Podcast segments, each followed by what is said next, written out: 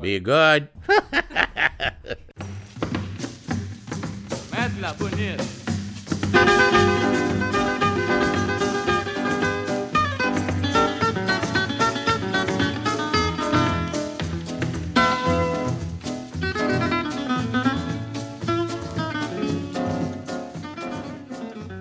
Well, hello there, friends and strangers. This is Andrew, and you're listening to the Monkey Tooth Podcast. I'm here with my wife Tiffany and our little dog Pele, and we're uh, we're in Larkspur, California, which is just north of San Francisco. Very soon, we'll be back on the road, traveling on our way to South America. If this is your first time coming to this podcast and you want to learn more about us and what we're up to, uh, there are many opportunities to do so. Just go to our website, mtp.dog. M is in monkey, T is in tooth, P is in podcast dot dog, and uh, you can learn all about us. Um, I've got a fantastic guest today. This is the last of my Bombay Beach Biennale interviews. I did three of them on my very last day there. Um, this guy, Uwe H. Martin, what a character! I'm so um, I'm very grateful to uh, a number of people for for just even having the opportunity to meet a guy like Uwe. Um, it all kind of starts with Chris Ryan.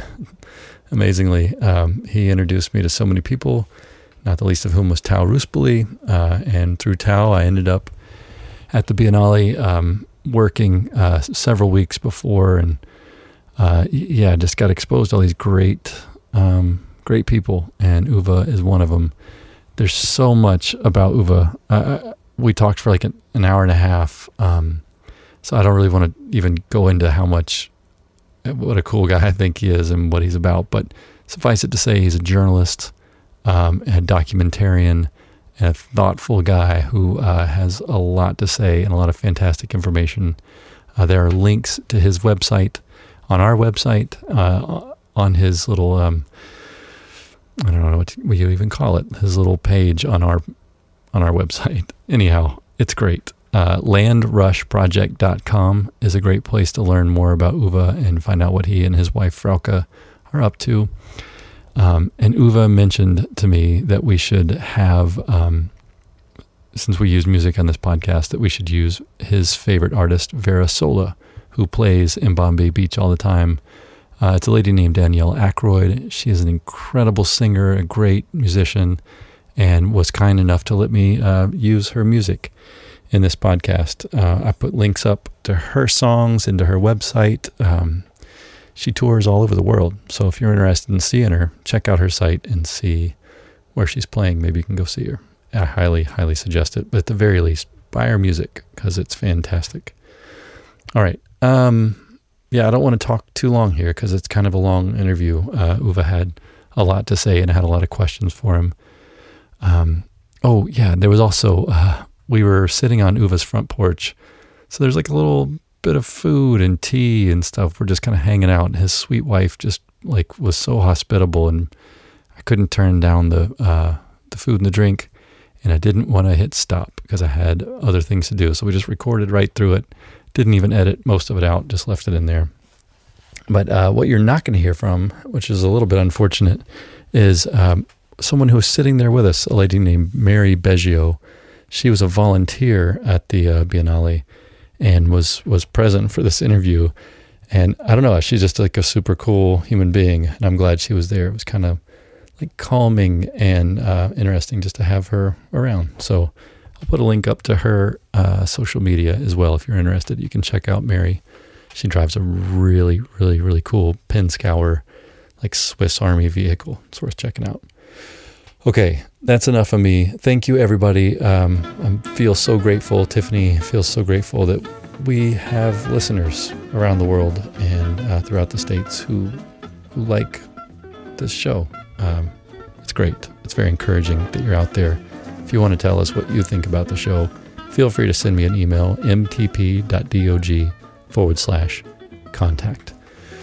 Okay, this is it. I'm signing off right now. I hope you have a great time. Hope you're doing fun and interesting things. Until next time, here is Uwe H. Martin.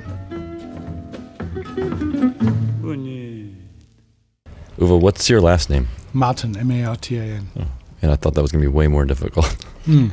So the difficult part is the front. yeah, You Uwe. got that U W E, and then it's like H dot Martin. H. What's the H stand for? Well, for my middle name, that I never tell anybody. Ever? Um, my wife found it out after like five years. Whoa. hmm It's that good or that bad? Well, make of it whatever you want. but uh, no, the reason I have that is because there's a another German uh, photographer, hmm and his name is also Uwe Martin. And so when and he's Uwe Martin's the older guy, and so when I came into into photography, um, I started to. Um, people wouldn't would always say like, "Oh, you're Uwe Martin. you- You're not Uwe Martin, right?" It's like uh, when when I came there and said like, "Oh no, that's not you," and I'm like, "Yeah, well." So I had to put this middle name in. I got a few. I could I could have gotten a lot of jobs because people called me. They would have me just like, hired you. yeah, magazines called me and said like, "Hey, can we do this? Uh, can we? Uh, can you shoot for us? You did this amazing job for us like last year." So, so like, should I? Should I just show up? Yeah, or shouldn't I? Yeah, I always gave it to him. So Well, if you're out there listening, Uwe Martin, you owe the real Uwe Martin, Uwe H, a debt of gratitude. absolutely. Yeah. Yeah. I'm sure he's a listener. I'll- Yeah, and, he- and he's like We Uwe Martin's the older one, and I'm the Yeah. the younger one. So Yeah, Johnny come lately. Is that is that a phrase in German? Johnny come lately? No. Do you know what it means? yeah, uh, Showing up late on the scene. It Right. translates at least. Right. Okay, man. Uh, so I am just to give you a little bit of context, listener, sitting with Uwe Martin at his home in Bombay Beach on the Salton Sea, and we have uh, a li- very quiet guest with us. She's over there grinning in the corner, Mary Beggio, sweet Mary Beggio. Um, we've just completed a crazy project, the Bombay Beach Biennale. We've all worked very, very hard. Everybody seems a little bit more subdued and relaxed today than I've seen everyone in weeks, weeks and weeks of effort. But uh, Uwe, you've been here for a while. You're a property owner here, um, and you came out. How many years ago did you first come out? About four years ago. Four years. Yeah. Uh, I want to get to why and what you were doing and what you're up to, but uh, can you just tell me uh, or tell the listener a little about your property and what this is and what what you're up to on this property? Right. So I found this beautiful property in Bombay Beach, um, and it's known now as the Orange House because it's the only orange house in Bombay Beach, and um, uh, it's like one of the few houses that is actually a house house. Yes. Mostly there are trailers around here. And um, I've been seeing it uh, over the years, always standing there, and it had this magical feeling to me. It's like, oh, this is cool. Like nobody lived there.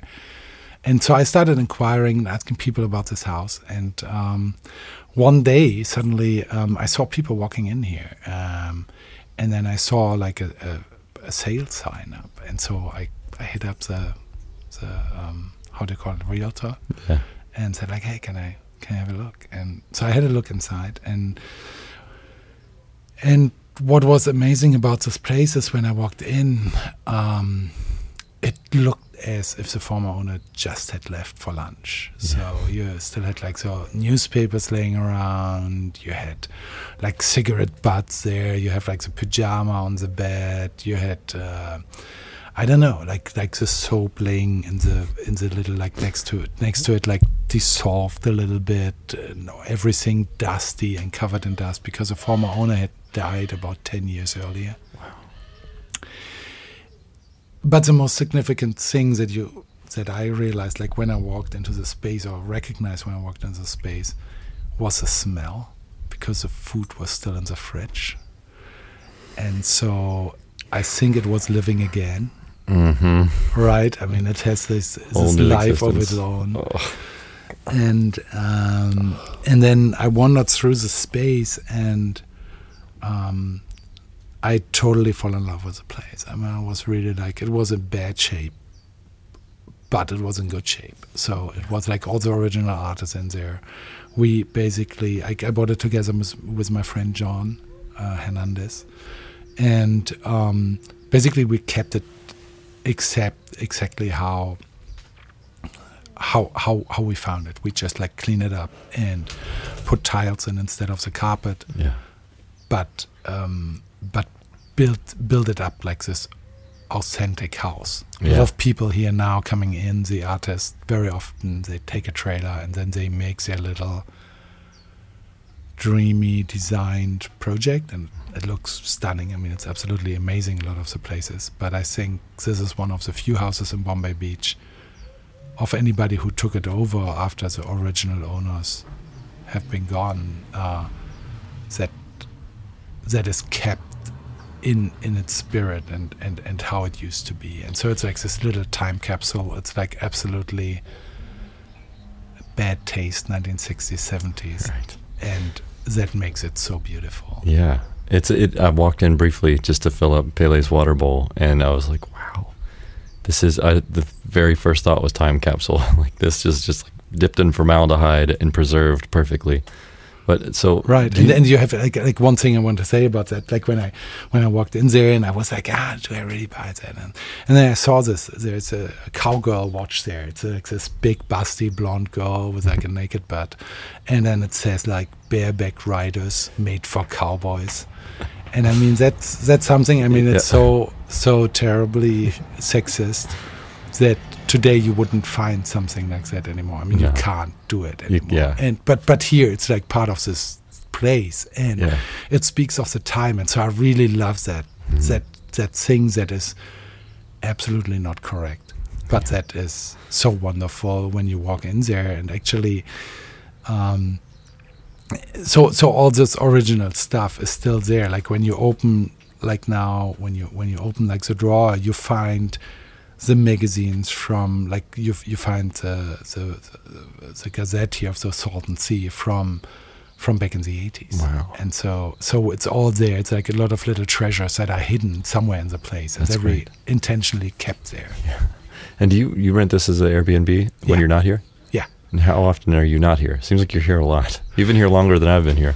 Right. So I've, I've, like, I totally fall in love with this place. I, we can sp- uh, speak about that in a little bit, but, um, but I'm, I spend here about like three or four months every year because I'm working on a larger documentary about this place. And um, so when I'm not here, and, and when I'm here, I'm renting either the front part of the house. That's this original thing. And then the other thing is there's a little small, how do you call it, like attic or like something added to the building, like a other part. It used to be where the guy had his uh, washer and dryer, and I turned it into a small second apartment. And the very interesting thing is that the guy who owned this place before has a big or had a big appreciation for beautiful women, as most of us do. um, and uh, then and he uh, had a big collection of like really interesting stuff.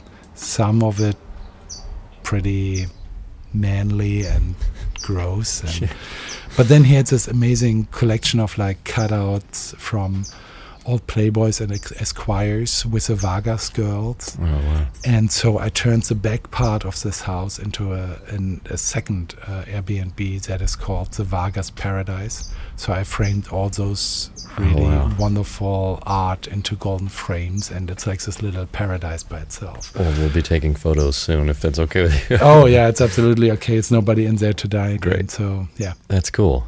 I love the.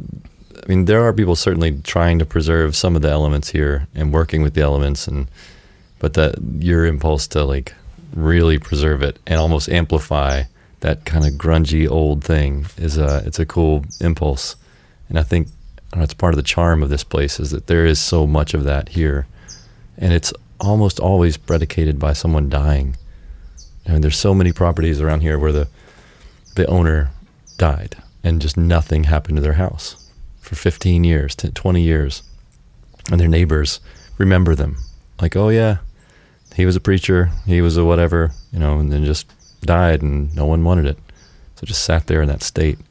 Do you know how this person died or what, what happened? no, I don't. I don't know. I I mean, now with all the art I found of him, and and he doesn't only had the selection of women, but he also painted them and like Oh, wow. all kinds of things. So probably next year I'm trying to, if if I'm able to to pull it together like try to figure out a little bit more about him and would Mhm. really love to do an exhibition in its honor because Yeah. he did some really good like um, how you call it like spray paintings like Really? like like uh, airbrush stuff Yeah. so it's like I, can show you a few of his pictures Yeah, but it. next next year I would really love to do a little exhibition with with his stuff to pay honor to to this guy who was here right and I mean even like the kitchen like the the, the, the, wallpaper in the kitchen it's like the original stuff so it's like it's it's faded down over the years but it's absolutely yeah absolutely wonderful Yeah, it's definitely um, it's a bygone era of Yeah. art that you know maybe there's somebody still doing it in Florida or something, but for the most part, right it's not around. No, and that's that's yeah, and it's I, and I like spaces like like that, and I'm I'm not I'm not a creative in a way that like an architect or like a lot of the people here who have like a great taste and can create something from themselves. I'm more a documentary person, Mhm. so um, so for for me like imagining a space like many people can do that. I'm not good in it, but I'm I'm pretty good in like looking at things and then getting the essence of it and keeping that. Yeah, And so I think that is what what we did here. Yeah. And so basically, like if you would be like a film team want to do like a 1960s show, you could just go You just- in here and you yeah. don't even have to prep any. I mean, you put some lights and yeah. you're good to roll. Don't worry right? about dressing the set. It's Right. ready to yeah. That so the docu. This is a good segue into your your efforts as a documentarian because I think it is that that makes you a good amplifier. Like a documentarian is you know for sure just meant to be a a reflection or allow something to shine, but you know a lot of good journalists and documentarians really do amplify a person's whatever it is. It's their art, it's their philosophy, whatever it is that they do.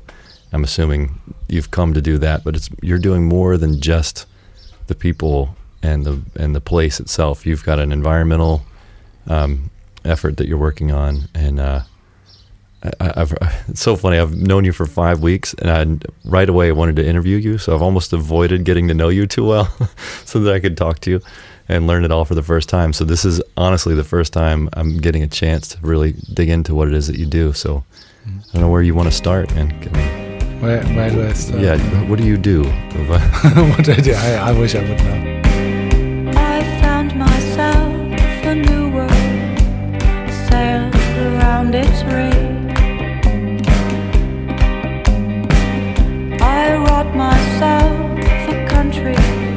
I crowned myself its king.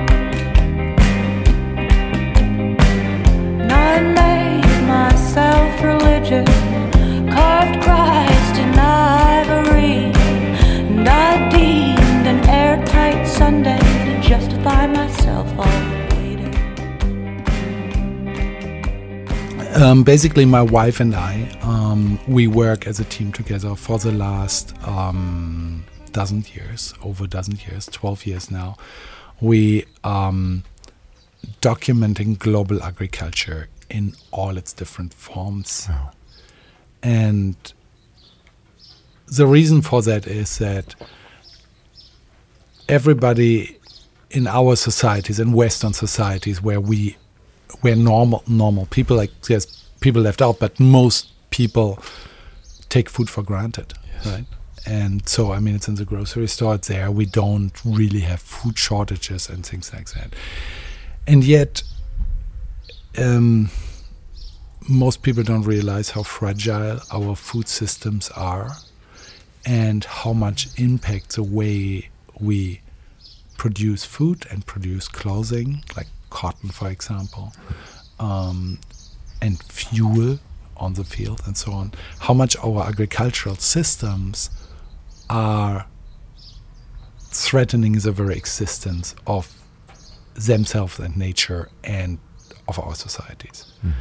Because if we look at it, um, there's a, a great um, Jonathan Foley. Um, he's now with Project Drawdown. He used to be uh, at the California Academy of Science. He uh, at one time said um, that agriculture is the most significant thing that we together as human beings collectively are doing to the world. And that is true. it's one of the main drivers of climate change. It uses like 70 to 80 percent of all the water that humans use.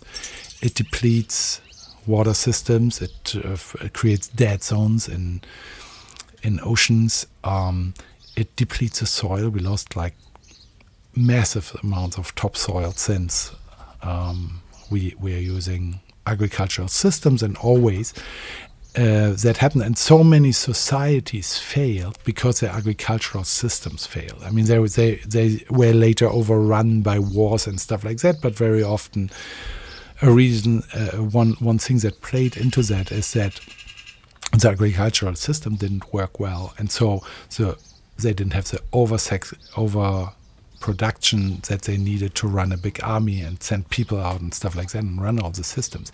And so a lot of societies failed and um, in, in in history and then had to move on because their agricultural systems, their water system, they, uh, went wrong. Their soils dried up or uh, salinated or whatever.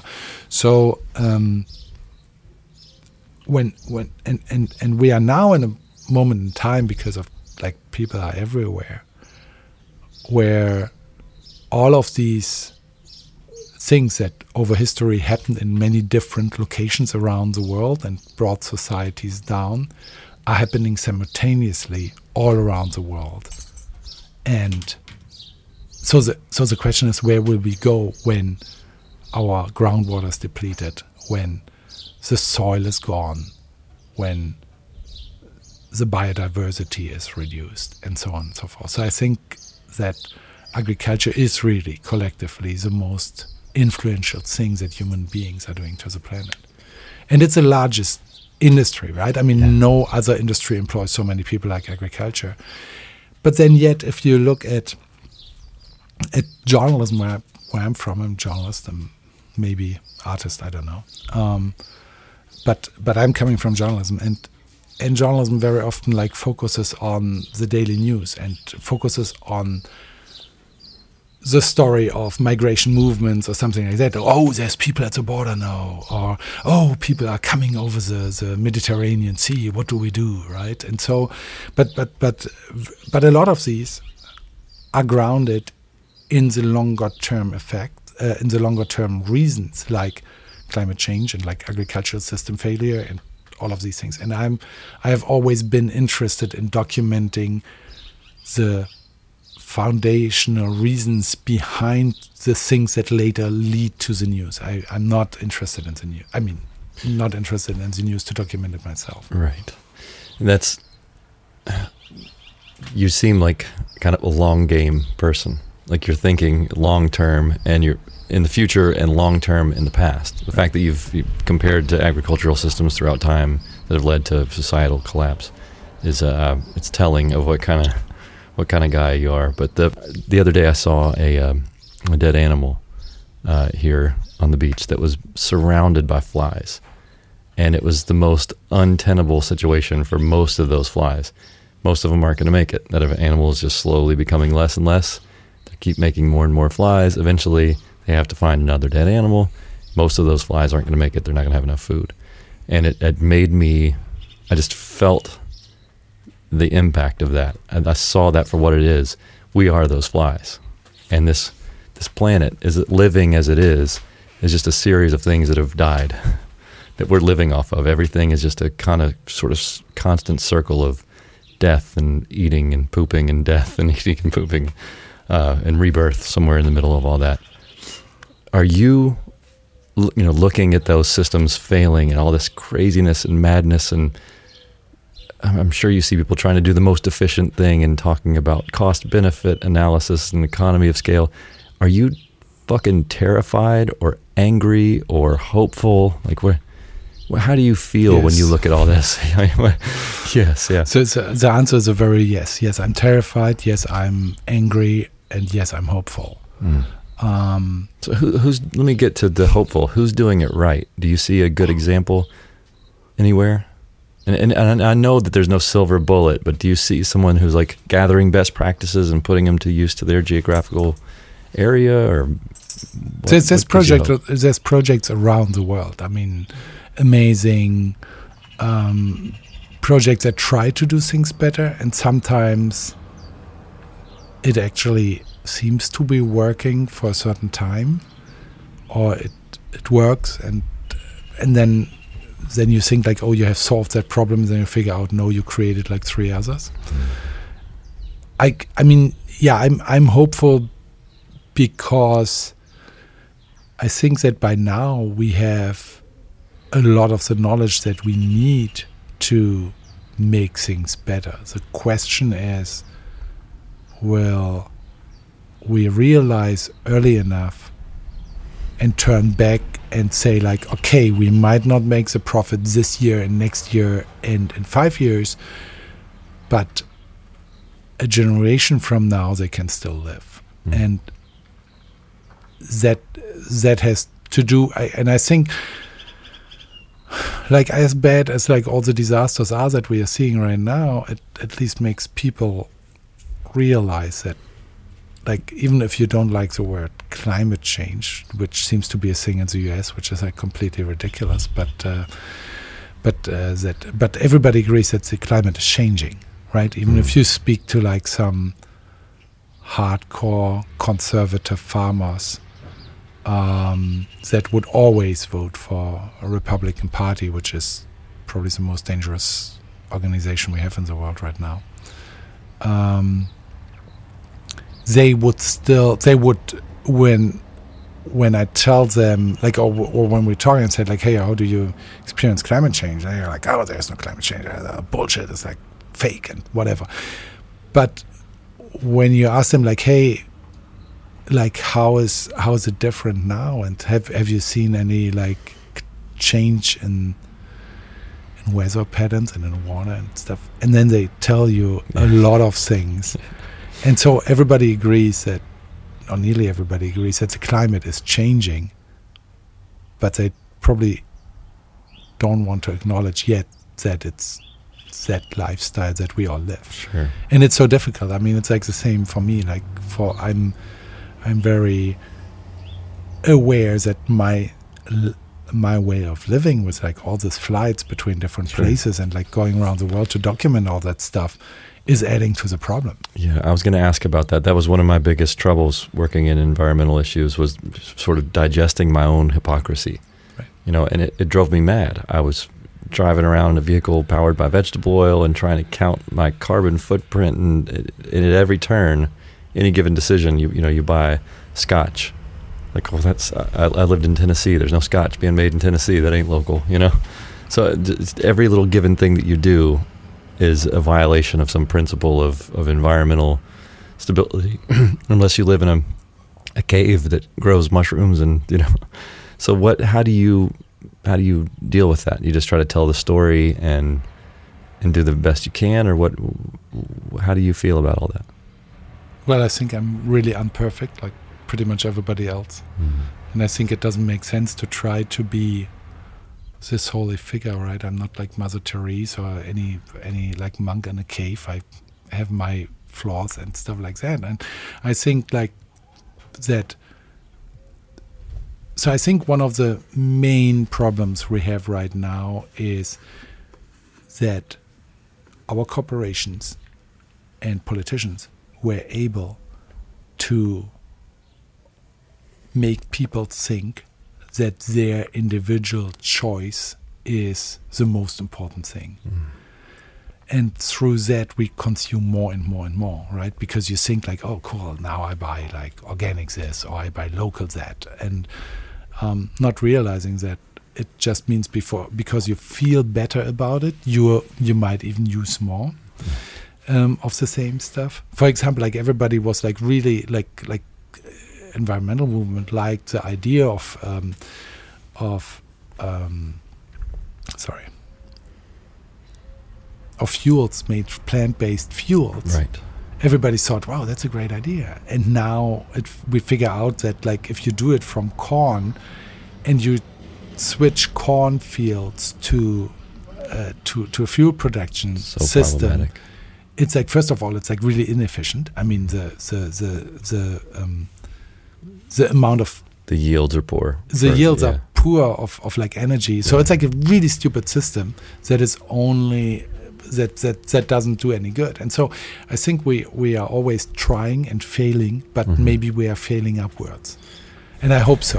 I don't know. And and and but but that is that is like when when it gets back to that, I think the the main problem is this thought that you as an individual are responsible for it. You as an individual often don't have the choice. I think what we need is really policy changes so that you don't get a single use plastic thing anymore. It doesn't make any sense to Right. wrap an avocado or anything like that or like an orange in plastic. Right. There is no reason for it. Yes. But if you go to a shop and everything is wrapped in plastic, then it makes it nearly impossible to not have that plastic. Yeah. And and so and so I think that is a, that is a more important part and and I do we do our part like my wife and I we do our part in trying to to start discussions about that that is what we what we can politically do and here comes my wife hello, Hello. come in Welcome. that's Frauke um, Hello.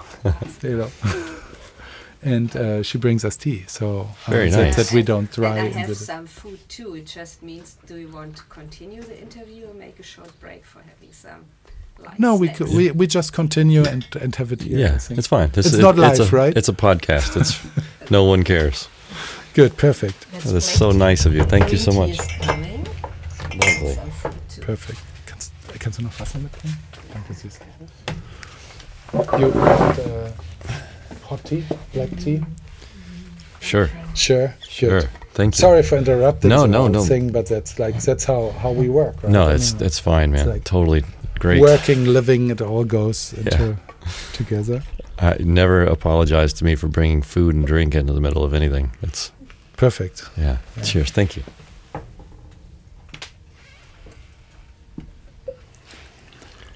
Yeah. Mm, good strong tea. Yeah, so I mean, I mean, it's like it's it's it's obviously that it's it's like like as a person living in the Western world or like the the um, minority world of uh, of rich, wealthy countries, obviously. Um, our our footprint on the planet is, is very defined and clear, and uh, I don't see I don't see a way of making it much better and still doing the work, right? I mean, I could only be like getting into the local community and then, or maybe live in a cave or something like that. But I think it's just not practical. Yeah, the individual responsibility. I mean, you can't completely dismiss it. Of course, we all have our choices to make and should be more conscious of what we do. But it's, uh, you know, I'm sure you've been reading these stories about the failure of the recycling system worldwide.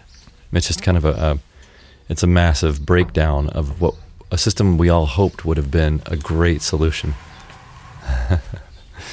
we all we all felt great when our trash bag was light and uh, very little went into the trash and we've got a compost pile and things went into the recycling and now recycling is screwed. I mean it's just not tenable because people just continue to use single use. The problem isn't that the recycling doesn't work. The problem is the premise itself that things need to be pa- packaged in plastic in the first place. That, there is single use stuff and such uh, great pro- prolifera- pro- proliferation, and that there are so many um, like just things that are designed to be obsolete in in the near future. That that's the actual problem, but it it's all kind of to me it seems like it's a symptom of that fly on corpse mentality. you just have to get it in while you can and hope that another corpse pops up.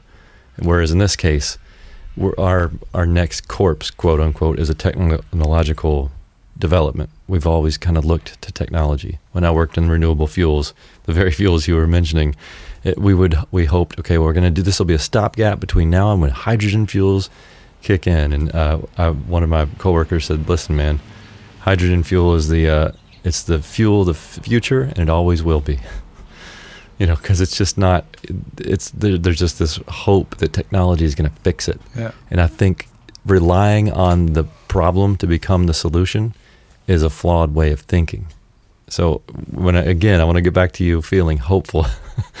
we Yeah. kind of we swung around it because it for me it's hard to genuinely believe in something hopeful other than like hopefully we'll just be kinder to, to one another as we all slowly slide into the abyss or maybe somewhat more quickly slide into the abyss that we'll at least figure out a way to get along on the way down that's my hope and I, and I know that's not the most hopeful thing but um, it doesn't seem to me like we've got a um, a mechanism for dealing with this. Like we have to grow, we have to make a better one. We're we're just programmed in this deep way to to take our tools, our weird little ape hands, and make tools that that that capitalize on on materials. You know, so where where are we going, you Uwe?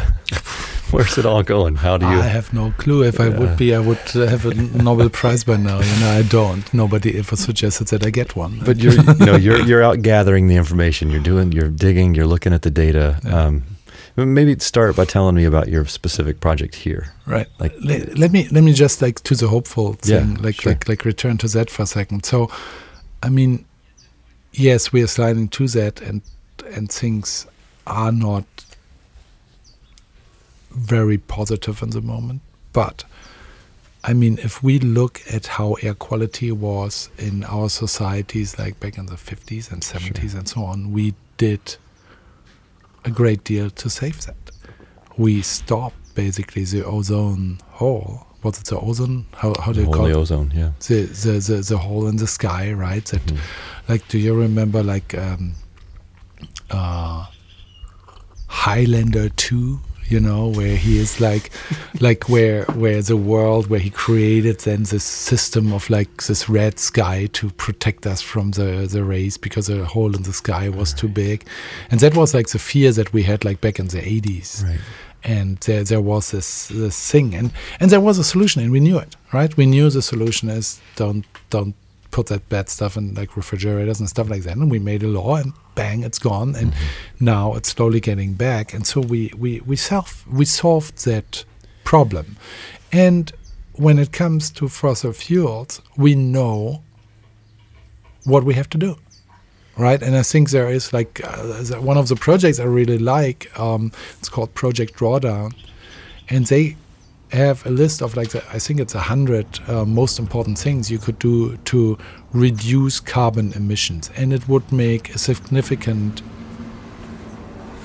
It, it would create a significant reduction. Would it solve all our problems? No, for sure not Right. but one at a time we do and I, i'm very wary of I, I don't like religious things like when you have like people either, either believing in i don't know god will save us and if you believe in jesus christ then suddenly you are saved with all your problems right but the same kind of like religious thinking goes into veganism, for example. Like, oh, if we don't eat animals anymore, then we will be saving the planet. That's the most important thing. Well, it's not. It's like great to reduce eating animals. And there's always this moral discussion that you can have. Sure. Specific, uh, um, um, like how can you eat other species and stuff like that. The moral aspect is one, but environmentally, Sure. it is one very important step to reduce it, but it is not the solution. right.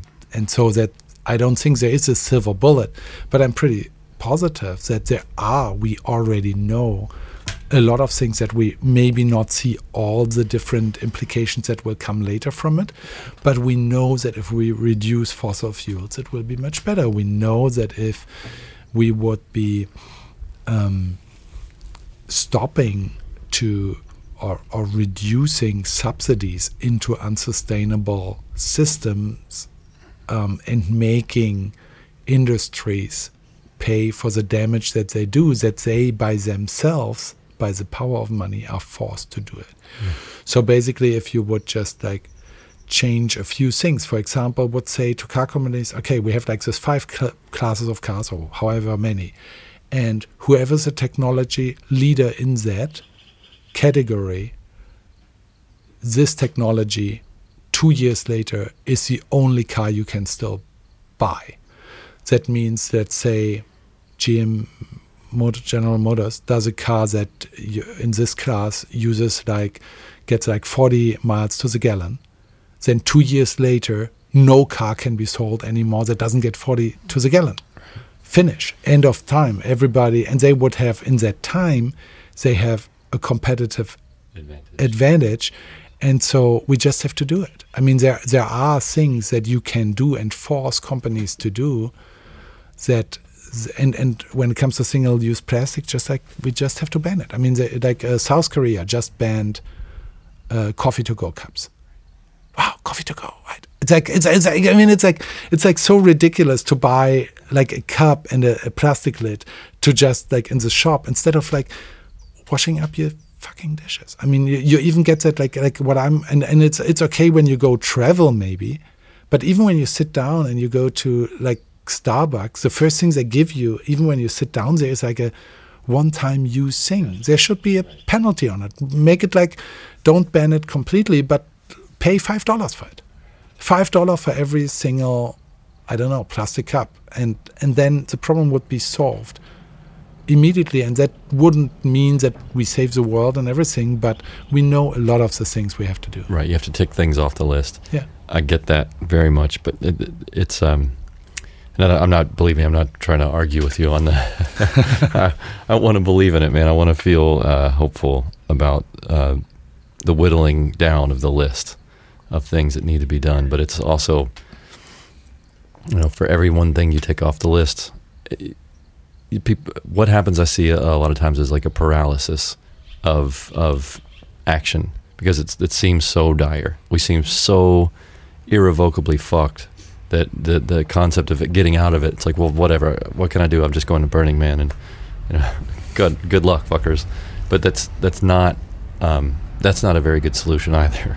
no Uh, it's like the sure way of like dying but there's a there's something that I noticed. I used to think because no one would really listen. I had a company that uh, I converted diesel engines to run on waste cooking oil, and people weren't really interested in hearing some long-haired dude talk about, you know, save the planet, use sustainable things, re- use waste, use garbage. Why not? Uh, but when I started talking about the economics of it, suddenly people listened, and I was able to find customers that were more interested in economics rather than environment but tethering economics to an environmental cause, it's the economics that often drive the economic disaster that we're in. I mean, uh, case in point, the uh, the Salton Sea. Uh, I would argue that economics and agriculture are what made this um, no longer a thing. I mean, it, it certainly made it a thing in the first place, made the Salton Sea possible this time around. You know, by mistake, economics drove the moving of the or the damming of the Colorado River that caused it in the first place. But diverting that water elsewhere, based on an economic need, has created this giant problem. Or maybe you can explain that a little better. But Mhm. I, I think anytime you tether the economy to an environmental cause, it's a it's a double edged sword. You know, it's Right. not like it's you're gonna fix it just by making sure that the, the economics bite you in the ass. No, of course that's not the only solution, right? I mean, it's like, uh, but but uh, one one thing I want to say about that is like, we work a lot with communities that are close to the land. Farmers, and we work a lot with like big industrial farmers, and a lot of people in the cities that are more environmentally minded, like ourselves, like we come from a like green party, like Greenpeace background, whatever. Not green, yeah, whatever. I mean, like like like our whole basic, um, how you call it, like prejudice or value system is coming from that upbringing of being more like a liberal person from the city. And so what I see is that a lot of people think that farmers actually don't care. They do this big. Um, you want some more tea? They do this. This. Oh, they're like this big, um, big industrial guys, and they don't know what. And but but what's very interesting, like if you go down there and talk to the farmers, um, and and I don't talk about like this mega corporations, right? But what I talk to, uh, to talk about is like the guy who had like 500 or 1,000 acres or something like that and tries to to keep his family alive. If you talk to them, most of them that's that's the sound of Bombay Beach. Actually, it's yeah, like there's, there's two two very distinct sounds and oh no, three distinct sounds in Bombay Beach. Uh, one is Chihuahuas. chihuahuas uh, that are going crazy like the whole time. That is what we just heard. The other is a train passing by. And then the third thing, and but that is because my house is basically in the slum of Bombay Beach. It's like my neighbors, and uh, I think the most used term uh, in my neighborhood is bitch or fucking bitch. And so that is that is like sorry, sorry, you have to beep it out. I'm No, sorry, no, that's I'm not not, me that saying it. It's No, like my neighbors. That's what a sweet siren song, a, a, a low rumbling train and a distant whistle uh, on the low end, and then these pitched high notes of uh, kind of cracked out screaming at somebody in a right. equally kind of cracky type of dog yipping at everybody. Yeah, it's beautiful. I It's mean, it's like really, yeah, you don't get that in the city, No, right? no, Because you you're have like all out. the car traffic and stuff, and here it's like all the sounds are very distinct. So you know, oh, now the train is coming by, and then you hear like all these birds, chip, chip, chip, and then suddenly you have like this dog, and then you're like, bitch! and it's it's beautiful. You know, it's like come to Bombay Beach. Come, yeah, that, that's on our postcard. right. bitch, get down here. you Yeah, bitch, bitch. Yeah, and yeah. Anyway, um, so no, so so you we're- talking about farmers and and they're uh, that they're of course they're not not considered or not considering the environment. They are considering their environment. Oh, they're yeah. considering their families. They're considering Right, yeah, because they, they very often um, come from the one thing that they say, like, the most important for us is to be good stewards of our land and to keep the farm for our next generation. And sometimes you say, well, that might be like a kind of like advertisement stuff and like that is what you're supposed to say. But on the other hand, a lot of the farmers that we have known in Western countries, Germany, the United States, um, Brazil, and so on and so forth, if they wouldn't be thinking along this line and really meaning it, um, they could just sell their land and become instant millionaires and live the rest of their life in on a beautiful beach or island or whatever. right. So, for example, I'm working with a with a rancher up in the Rocky Mountains, and he is in this area that is um, where a lot of like rich people from the cities put their mansions up and have their little ranch, you know, like three horses, and they and they call it a ranch to save taxes because then it's an agricultural thing. Right. And and this guy, I mean, if he would sell some of his few thousand acres of land up there, he could be a millionaire. He gets by on much less. Less. He's like 65, 70 years old, still sits on his horse, which is a tough job. I mean, like making, like, like tending to fences and stuff like that. It's Yeah, like a hard life Very hard. you know and he could just like sell the stuff but he Mhm. keeps it he wants to preserve it and um and and i think that that is what our project tries to do compared to a lot of a lot of other documentary projects our landrush project really works closely with the farming communities and tries to get in those very different views and tries to set the table that you can sit together and really listen into somebody's arguments and where they're coming from. Because very often especially in agriculture it's like the farmers hate the environmentalists and the environmentalists hate like the industrial complex and then they hate the politicians altogether and stuff like that. And so very often you have the feeling that there is not there's talk about each other but not with each other. And so what we are trying to do sometimes is like building these little bridges and really like letting an argument sink in and really like trying to understand the people. So that's why we spend like w- like sometimes it's more like a kind of like visual anthropology what we do. We spend like much more time than a normal um a journalist for like a magazine or, or a radio station or something spends in one location Right. and we return many many times to see the change also for example like my wife right after this year she will go back to iowa uh, to work with two uh, farm families that she have been w- working on since 2013 so the last six years on and off she visits them and spends like like like becomes part of their life. Sh We run out to bring we cook lunch for them w- when they are in the harvest and then we bring it out to the people on the field. We we help them deliver little pigs whatever. I mean we become part of like especially Frauke is working like that. I like when you look at the two different ways both of us are working on the land rush project Frauke very often gets like really intimate with um, with the families and really becomes part of that. And I tend to do more of this like grand road movies, like following the whole Colorado River down and then like having those, those little vignettes of different stakeholders, people living with them also. But she is even more, she's even more intimate with like one family spending like half a year there and stuff. Wow. I, I think that's incredibly important. In any, if you ever hope to argue with anyone, if you ever hope to like put a position forward that you claim is your position, uh, my father told me this as a kid. He's like, look, if you you need to understand your opponent.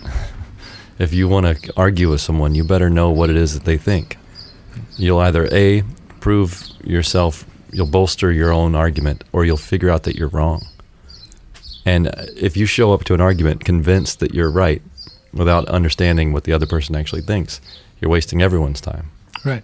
And then it's no longer it's an argument and not a discussion.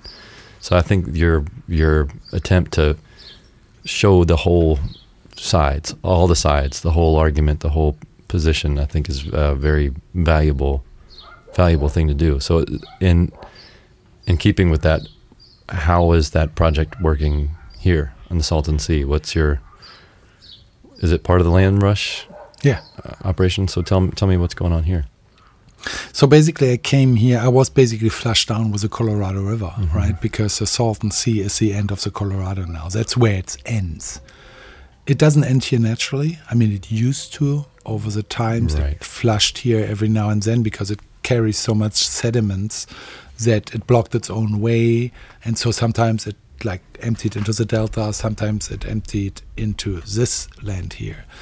But since uh, all the big dams were built in the United States, um, the sediments are not moving anymore, uh, at least not as much as they used to. Um, and uh, the farmers down here in the Imperial Valley have some of the oldest water rights in the American West um, and on the Colorado. And they own, it's just a few hundred families. They basically own the water rights to about 22, 23% of all the water that flows down the Colorado. And so no water anymore, not because of them, but because of all the users of Colorado River water. The Colorado hasn't reached its delta since the late 80s. And so destroyed this big ecosystem. Um, this, oh, there's another U-Haul. Uh, we have like a lot of traffic going on now um, because uh, of the Biennale. So normally it's a quiet place, and now it seems like being like in the middle of a A movie. of a movie. Uh, yeah. Anyway, so so the um, so the Colorado hasn't reached its delta since the late 1980s, and it destroyed one of the most diverse ecosystems there. Um, the largest amount of that water, like the largest share of that water, is imported right into the Imperial Valley, where all the winter vegetables for the United States are basically grown. So if you eat salad and broccoli and any fresh product in January or for your Christmas dinner, then you're eating Colorado River water. Yeah. Hmm. And and so what happened in 1905 is they tried to irrigate this desert here, which is super fertile because it had all the sediments from the Colorado over hundreds and thousands of years, like s- sitting here. So it's very fertile.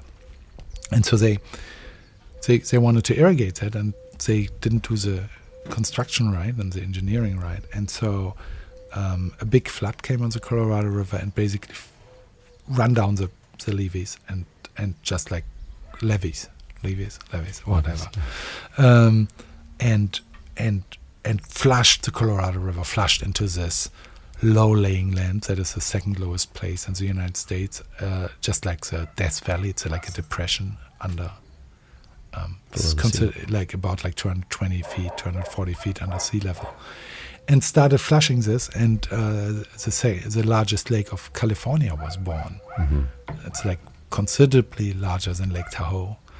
Um, and normally it would have dried up within a few years because it's like super hot here. It, if no water flows in, evaporation rates are so big that um, that a million, more than a million acre feet of water is evaporating every year, and so um, normally it would have just be gone. But because those farmers have this long water rights, they irrigate their fields, and whatever gets left over from that field, whatever the plants are not using for growth, just flows in uh, to the lake, which has is basically an agricultural sump. at the end of the system, of the plumbing system, Colorado River.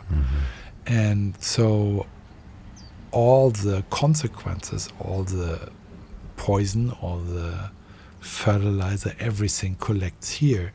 And it's basically, I, I often compare it to like this crazy sorcerer who has this experiment and boils down in his little lab, boils down stuff and adds a little bit, like adds a little water, adds a little bit of liquids, adds a little bit of like metals and gold and stuff, and tries to do this experiment like this alchemist who tries to create gold or something and then ends up with something else. And and so basically what we're seeing here is like a live sorcerer's apprentice kind of like like experiment in the middle of the desert with the la- largest lake of California.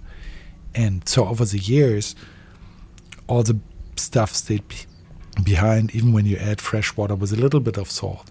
It became so salty through this evaporation and this concentration that by mm-hmm. now it's like nearly as twice as salty as the ocean. And for a long time, it was this ecosystem on steroids, right? So it's like they put in fish, they put in like different plants and whatever, and and and and all this fertilizer connected there. And so it's hot, have a lot of fertilizer, have a lot of a, very small width of of creatures and and living plants and stuff that were really specifically tuned to this place. And basically like like if you are like one of those like muscle guys like like on steroids uh, your muscles grow really fast and you um, are like the hyperbole but it kills you. And so that is what happens at the salton sea. So basically like it, it was one of the most amazing fishing areas for many years.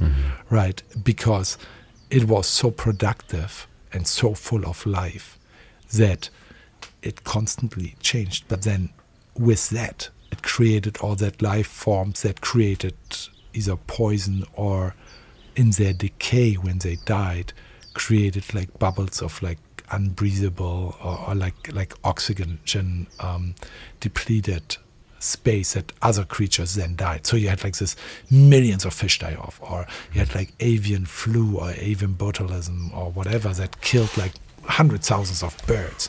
And so it became like this, it changed from this pristine uh, vision of a future into this nightmarish, apocalyptic, uh, dystopian place. Yeah.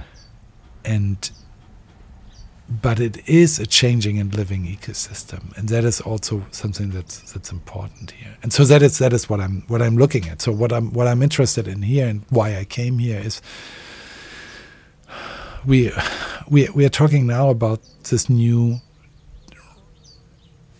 time, the Anthropocene, like a like a new epoch, basically. That it's in like like where the humans became the most uh, the strongest force of changing nature, um, and and the and the Salton Sea is one of the strongest example for that. We created something by accident, by not knowing, but be, by being powerful, but not knowing what we do, like the Sorcerer's Apprentice. We created something, and now we are ending with that.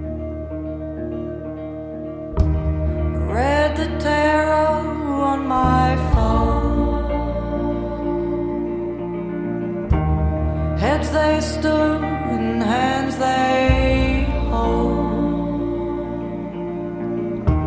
The lovers switch to stand on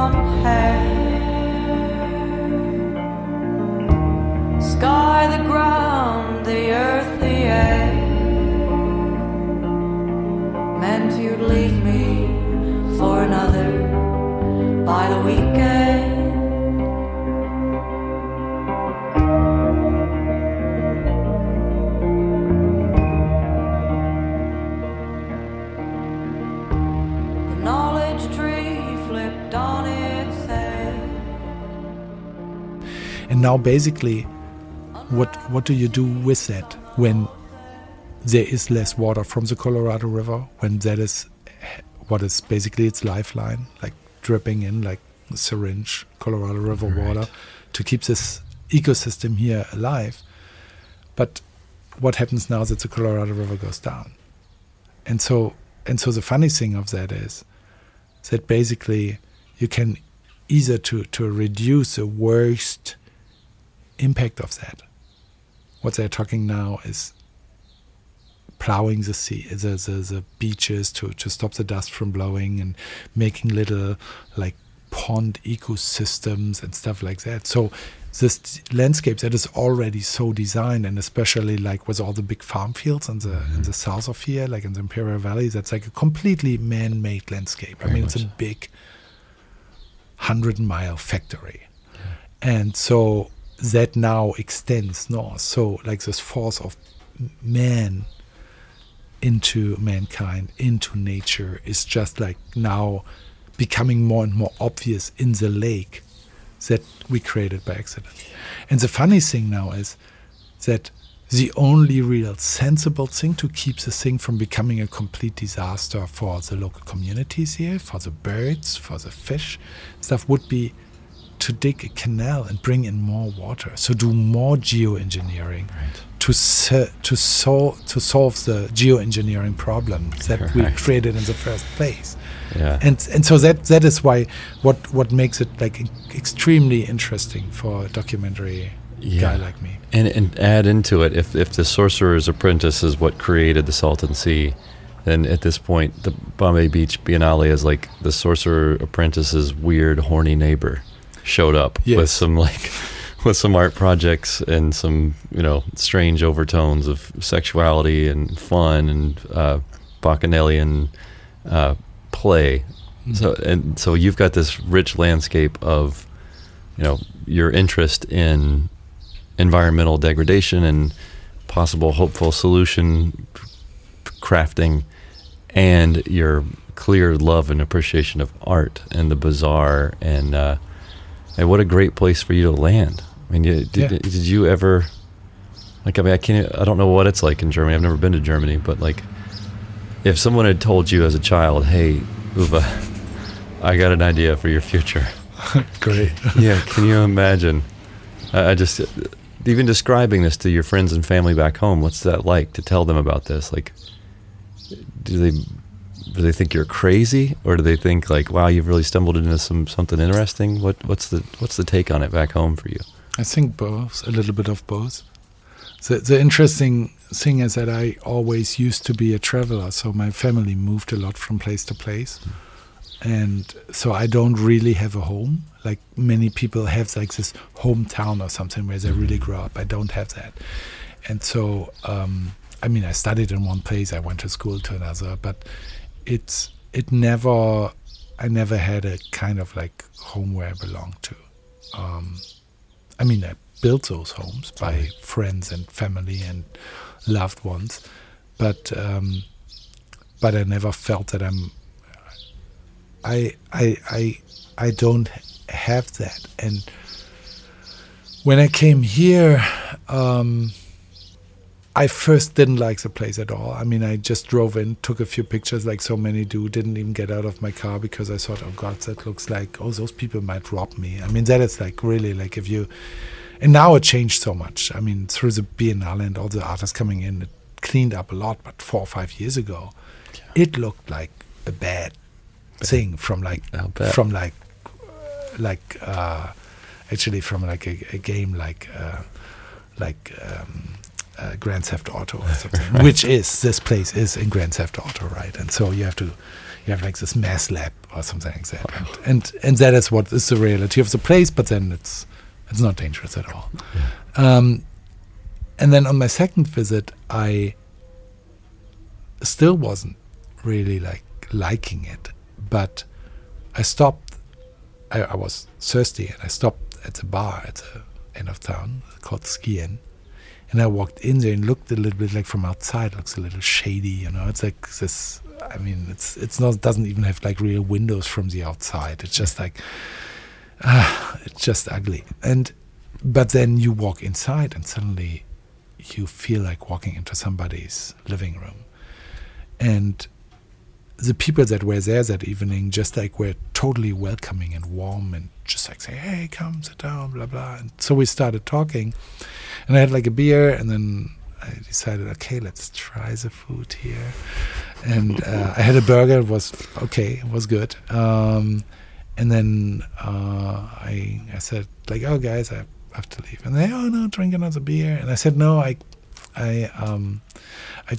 I'm sorry, I can maybe drink a Coke, but I cannot drink. I would love to have another beer, but I need to find a place to stay in a hotel. And then there's one woman here, Sonia. We call her the Queen of Bombay Beach because she owns so many places. And she there said like, "Hey, um, you don't have to leave. You can, you can stay here. We have places to stay." I, here, it's like "Wha- what in your home? No, no, no. I have I have places to stay that I rent out to to people. And I was like, really? I mean, that's like is this trailers there or what? And then and then suddenly I found this other part of Bombay Beach, right? Yeah. So I stayed like this one night, and uh, then I never left. Hmm. So before I stayed like in motels down in the Imperial Valley and stuff, but then, I mean, you can stay here for 25 30 dollars uh, $30 a night. Hmm. You have a wonderful community of people. Yeah.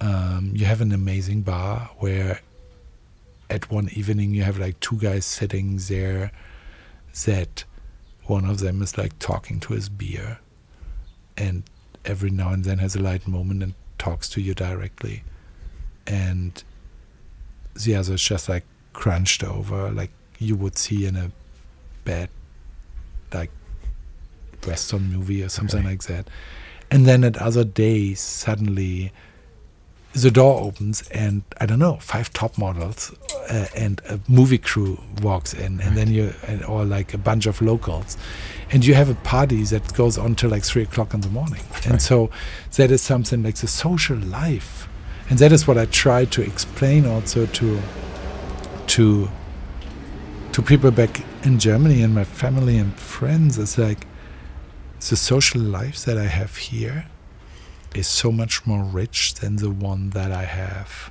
in the city back at home in Hamburg. Because it seems to be this melting pot where everybody comes together and you basically have to talk to people, right? I mean, you cannot not talk to people Right.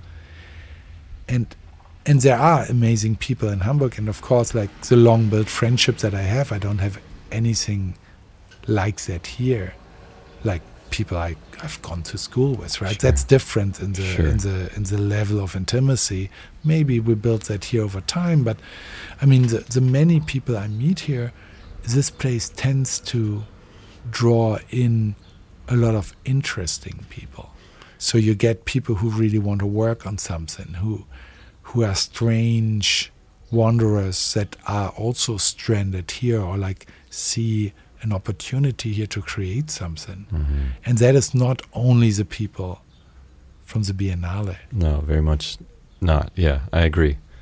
I Yeah. agree. And so the Biennale is like an added benefit to all of that and and maybe stipulates it. And then what I looking looking at this crazy art fest that, that you explained, like this rowdy neighbor that Mhm. that comes in. Um, what's really fascinating here is the difference between what all the things that the Biennale is is instigating. Is that the right word? Or like like starting to to to change with all the people coming in like the two months before the biennale and like the time after the biennale. You have like all this hardworking people. I mean everybody here works really, really hard, and you don't think that when you just go to the Ski Inn, and you meet the people there like hanging out. Yeah. So they have this great social life, but on the other hand, this place also from the outside you don't see it. It seems mm-hmm. like this lost in time little thing, but then beneath the surface, everybody's like moving shit, and, Moving. Yeah. right? Working hard, man. That's been the theme for sure. and and and so much stuff happens. And then you have like this one weekend where this big carnival comes into town. And that can be bizarre and wonderful. And it can be shitty at times um, when when a U-Haul is like coming right down the road and interrupting the interview. Um, no, but when um, you, you you have so much um, things that then put this layer on top of that and often covers the real interesting things that are happening here. yeah. Sometimes it's like too much of a party crowd, and you have the feeling like I had the feeling of the last weekends this Biennale. It's a, I have been at all of them by chance, by by accident. I stumbled into the Biennale, and hello, doggy. Um, while the first ones you had little interaction of absurdity and decadence into a bizarre backdrop. What I had the feeling of like last year and is increasingly this year is that this decadence takes over and and becomes the main thing Mm. and like you have like those beautiful people in their crazy like burning man dresses walking around and i love a good party and that's that's fine but it feels maybe a little bit ungenuine and Mm. and like over the top not necessarily in a good way and so i think what what you really and and, and then there is like amazing stuff going on at Right. the weekend i mean it's like wonderful so it's, it's it's there's a lot of wonderful things but then it's sometimes like overflown by Yeah. by the cheap event culture and too much bling bling bling bling instead of real art It's becoming like the town, I think, because that's what this place has always been since they started putting people here. It's always been a playground. There's always been some cheap element. I mean, look at these houses. They're that threw all the cheapest possible manufactured shit at it, and it looked at the time like this bling bling bling. I don't know that the Biennale is any all that much different than that.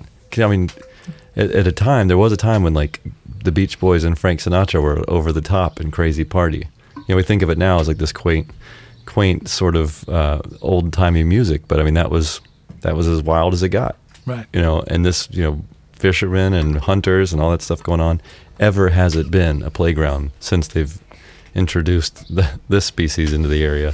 right So I, I don't know that. I mean, to your point, I understand that it, Mm. it can be annoying. You know, and there, I like a good night's sleep more than a party. So I can. Oh no, I don't. I don't. I don't. I don't say that. I mean, there are people in town who are like complaining about the noise. I don't. I know mean, you- It's I not. know you it's don't. not I that. It's like not not at all. It's just that that um, I think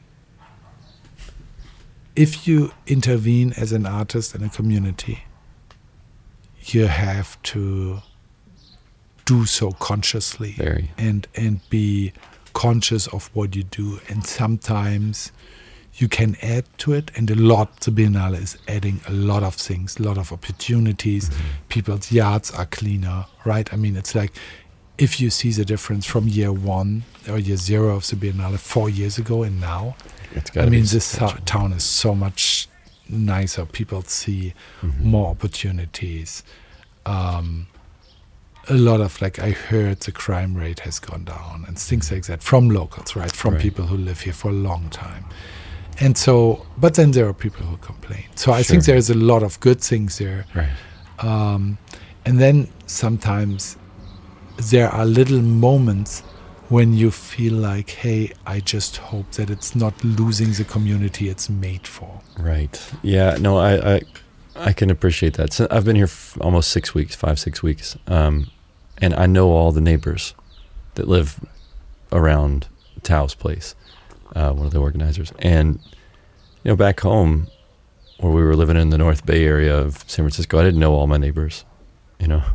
I'm sure you know that fucking bitch's name when they when they yell Well, at that. she's fucking- a, she's a fucking bitch. no, I mean that's like that's like how I know. Yeah. Right, but you know, But you know the people, of You were course, familiar with that fucking bitch of in a way that you wouldn't necessarily be in Hamburg. You Yeah. know that, it, and that's there's a charm in that.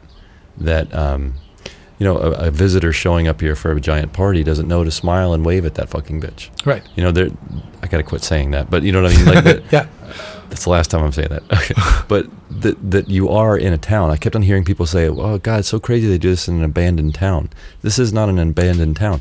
Our our the neighbors near Tao, they're children that live there. They go to school. There's like little guys that just this is their home. Mhm. It's not abandoned. I hear people say this is a post-apocalyptic landscape. It's No. it's current apocalyptic. There's still people that live here and Right. that depend on this place and you know there's a church here and there there is a community that wants to just kind of exist and I think there are a lot of people like you who feel the same. They don't necessarily have a place to miss.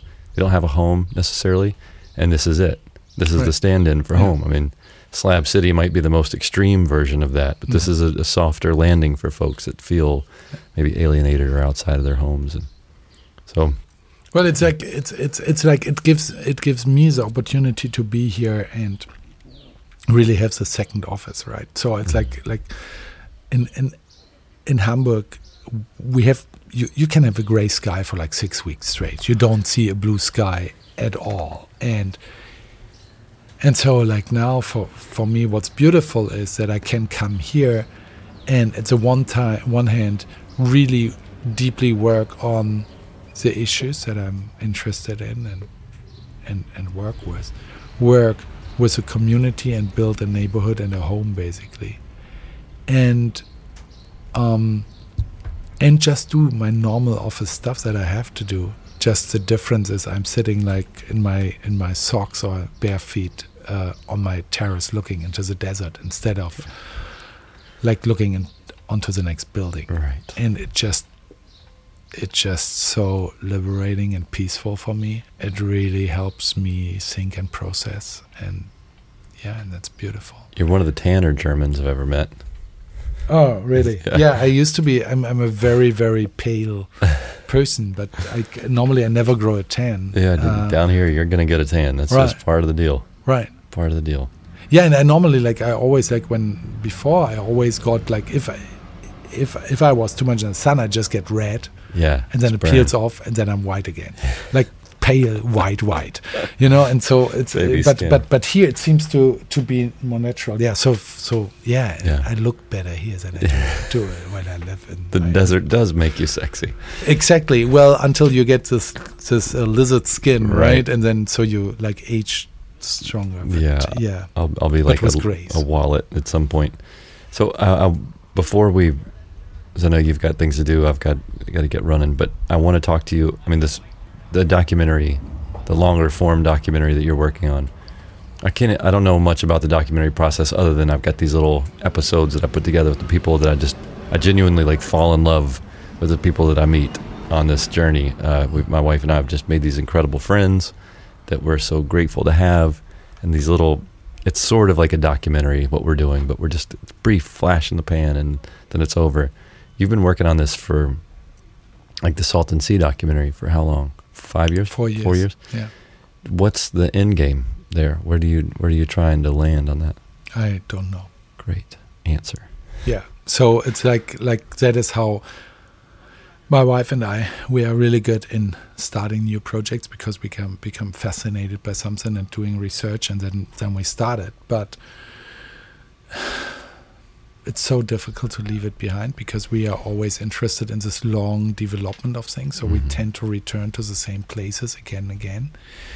And um, so what what we are doing with our project, uh, it's called the Land Rush project, um, is that we we build kind of like a bridge between journalism, uh, magazine journalism, where for example, we have a, maga- a story in, in a magazine like Geo or Spiegel or something like that, like where the great thing is you reach m- a million people, um, but you have to somehow be like like the role of a journalist in in that kind of thing is like to be a translator between the experts who know everything and the people who don't know anything about it or very little. Mm-hmm. And so basically, we always building like connections, like the translator translates one thing to the other. In doing so, necessarily you have to reduce your what what you're saying to an understandable level and make a story out of it that you that that that is a cohesive argument and stuff like that and tells the most important point about the Salton Sea or the Colorado River or water rights or whatever. The good thing is you, you reach so many people, but you lose a lot of the complexity of the topic. So what we always doing is we do a magazine piece or a few magazine pieces, a series of magazine pieces about one part of the project. And then we also do a larger web documentary from it where on top of the written word and the photos, you also would get like interview with the stakeholders and different people. And then the next step is that we have our own iPad app where you get deeper instead of like let's say a normal magazine story takes you 15 to 20 minutes to read through. Um, the the app just take about 30 to 40 minutes per chapter. Um, the web documentary can be anything from 15 to 30 minutes to go through. But then what we discovered in the last few years more and more is like more this like working with like fragmented narrative and spaces. Mm-hmm. So we built installations that have multiple screens at the same time. And um, and so that is more like sitting down with the stakeholders at a table. We don't have to edit down an interview to the best three sentences. We really have a deep um, people who are visiting that really build their own documentary by visiting a multi-channel installation work. And that is what we really love to do but we don't have this end game thing of it. It's like we, we don't know what what we will do with it before we start. It's like it's like a, a never ending process of of like documenting researching uh, being on the ground um, uh, editing the thing, putting it to spaces, putting it to magazines, and then keep keep going. So it's like a evolving process. And so I cannot tell you where I will be in like five years. What we're doing right now here is we build a campus on our property. I just built a cinema that will that on the one hand is good to do this multi-screen installations, but on the other hand will be a place for teaching photography and filmmaking and storytelling and stuff like that. So um, it's like, yeah, it's like, I, I've, I've no idea where we go. We just like keep going.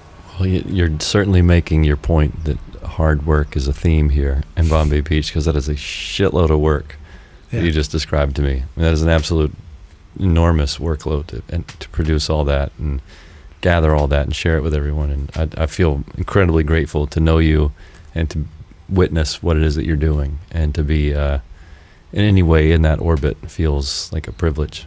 So Thank you. thank you for for having me over here. Is there a link or something that you want to give anybody right now if they were wanting to check something out? I mean, I'll put things up on the website that people can can find you. But is there anything yeah, just check out like landrushproject.com great? and that's that's one of them.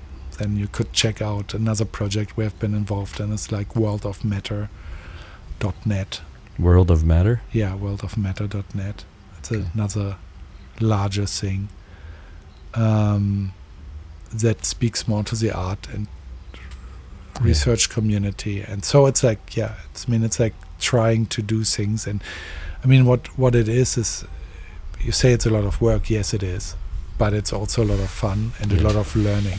So I'm really, um, I'm, we are very, very fortunate that we can be this constant or a permanent students of life and Yes. and and go around and ask like like you do now, like like you, you can you can meet people, and and we do that all all the time. I mean, I I've been able to go to like a genetics professor and ask as many dumb questions as I want because gift. right. I What mean, it's like it's like wonderful Yes. and and get this. And they, sorry, I didn't understand that point. I mean, you don't even get that as a student. And, Right. and when little camera allows me Yeah. like into that, and I can use the camera as a kind of like a sense maker to actually like figuring out what I'm what actually I'm doing there. Yeah. So I'm not very conceptual in the work that I'm doing. That that's what when you ask about the end game, I don't know, but walking it is actually the process, and that and something comes out of it all the time, and it always makes me wiser. And the best thing that can happen in a project is that I learned that I was completely wrong when I started it. Amen to that.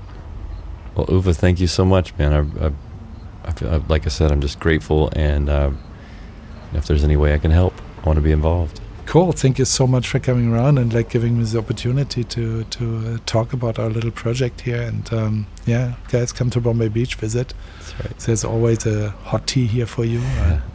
uh, or cold uh, yogurt, and uh, yeah, come come visit. We'll see you at the Ski Inn. Yeah, we do. Thanks, Uwe. Thank you.